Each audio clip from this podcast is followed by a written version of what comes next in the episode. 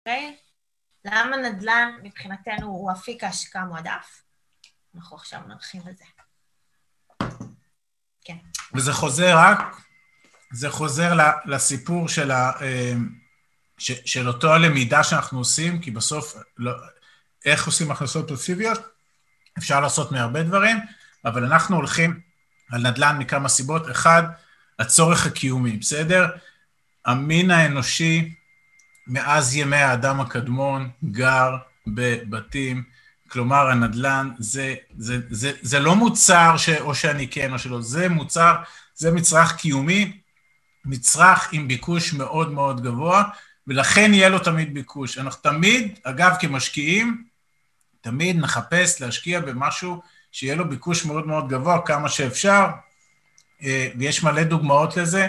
תחשבו על דברים שאתם משקיעים, תמיד בשאלה ההשקעתית, האם, אנחנו, האם אתם משקיעים במשהו שיכול מחר להיעלם? ראו ערך קודק והתמונות, בסדר? לא יודע אם אתם מכירים, אבל פעם הייתה חברה שקראו לה קודק, והיו מצלמים בפילים, איפה הם היום התפוגגו. בסדר? אז יש פה צורך אה, קיומי.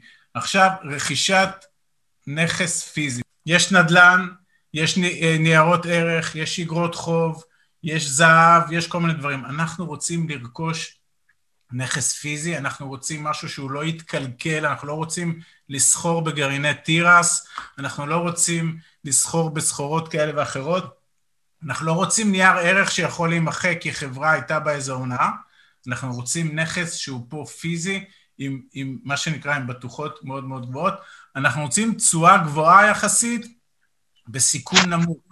למה?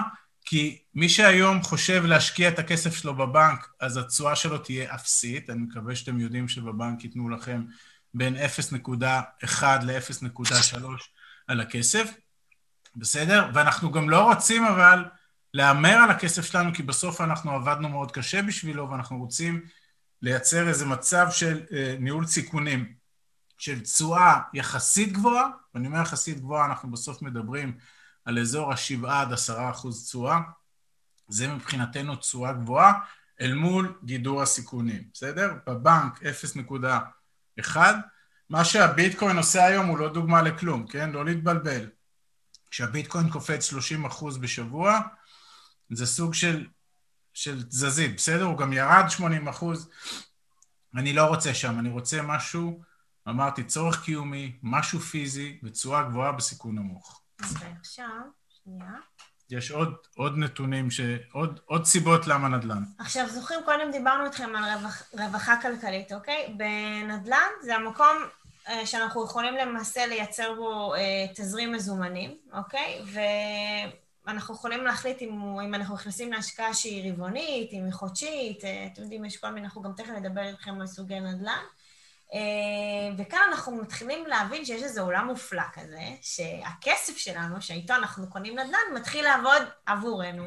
ולמעשה זו ההגדרה של הכנסה פסיבית מובהקת. הכסף הוא מגיע באופן פסיבי מעסקה שבה השקענו כסף. עכשיו, זה יכול להיות עסקה אחת, עסקה שנייה, עסקה שלישית, זה יכול להיות, זה יכול להיות 100 עסקאות, אוקיי? ואז אנחנו מתחילים לגבש אסטרטגיה מושכלת של איך אנחנו מפזרים את הכספים, שמכל זה אנחנו למעשה מייצרים לנו את אותו money machine שדיברתי איתכם, איתכם קודם, שיש לנו כמו איזה timeline, שאם השקענו בעסקה הזו, אז היא מייצרת לנו תזרים רבעוני, העסקה הזאת תייצר לנו תזרים חודשי, העסקה הזאת היא בכלל עסקה...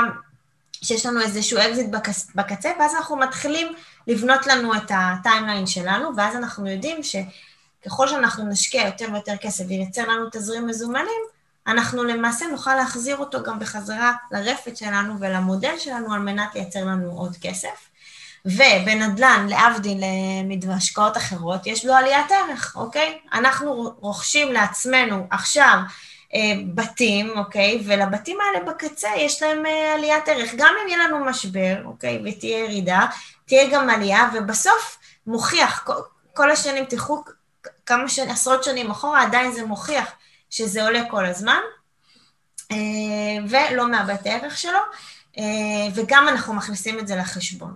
עכשיו מינוף, בנקים בארץ ובחו"ל אוהבים ורוצים להלוות לכם כסף, במיוחד שאתם משעבדים בשבילם את נכס הנדל"ן, ואם אתם בכלל נותנים, לוקחים משכנתה, אז הוא נותן לכם הלוואה שלא תקבלו בשום מקום, והסיבה הוא פשוטה, כי הבנק יודע מה זה נדל"ן, הוא יודע את הערך שלו, ובשבילו, ביחס של הסיכון-סיכוי, הוא ירצה לתת לכם הלוואה לנדל"ן.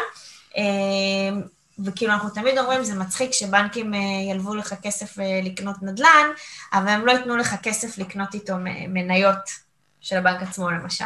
עכשיו, זה קצת אמירה מצחיקה כזאת, נכון? עכשיו, אם אנחנו לוקחים הלוואות מהבנקים, שלמשל, הן עולות לנו בסביבות ה-3 אחוז, ואם דיברנו קודם על השקעות שאנחנו עושים בין 7 ל-10 אחוז, אז יש לנו איזשהו ארביטראז' פה, שאנחנו למעשה מתעשרים מ-other people's money, כי לקחנו הלוואה והשקענו אותה בנדל"ן, ופתאום נשאר לנו איזה דלתא שהרווחנו מכסף שהשקענו. מעניין. ולמעשה אנחנו עושים הגדלת הון מכסף שהוא לא שלנו. ולמעשה, מי שמבין את התרגיל הזה, אפשר להגיד שהוא מתמצת את כל הסוד להתעשר. וזהו, עושים למעשה צעד מאוד משמעותי אל עבר הרווחה. מי קרא, אגב, אבא עשיר, אבא עני? אני. מה, ספר ישן. אני קראתי. אוקיי, ומה עשית עם החשקה? וואלה, בגלל הספר הזה התחלתי ללמוד כלכלה. אוקיי. לא צוחק. מי עוד קרא? משנה חיים, אני. ומה עשית? אני גם קראתי. שינה לי את התפיסה, לגבי כסף, לגבי עבודה, באמת, זמן שווה כסף. באיזה גיל קראתם אותו? אני לפני שנה. גם, לפני שנה. אה, כיתה י' אולי. יפה, אוקיי. יפה. יש עוד משהו? וואלה, ספר משנה חיים. יעל, את קראת? הוא יושב לי פה על המדף, ואני...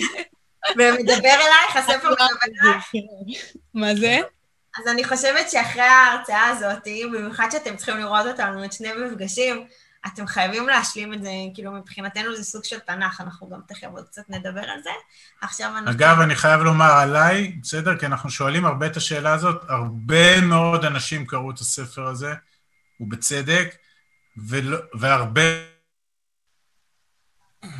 מאוד לא עשו כלום עם זה. זה נתן סתירה, זה נתן בעיטה בבטן, אבל כמו בהרבה תחומים בחיים, קראו ועשו עם הראש, אמרו וואו, ונשאבו חזרה לשגרת החיים, זה בדיוק מה שאני והגר לא אוהבים, בסדר? כשאני קראתי את זה, אגב, אני קראתי את זה, ואני אחרי זה הייתה לי דירה, קניתי דירה בבאר שבע באפס הון עצמי, על בסיס מה שקראתי בספר, ושלושה, וחצי שנה אחרי זה היו לי כבר שלוש דירות עם אפס הון עצמי. איך עשיתי את זה? העמסתי את זה על משכנתה של הבית שבו גרתי. אבל מה שאני רוצה להגיד, ששם הבנתי לראשונה על מה האיש הזה מדבר. זאת אומרת, קראתי, אמרתי וואו, אבל אמרתי, לא יכול להיות שאני משאיר את זה ככה.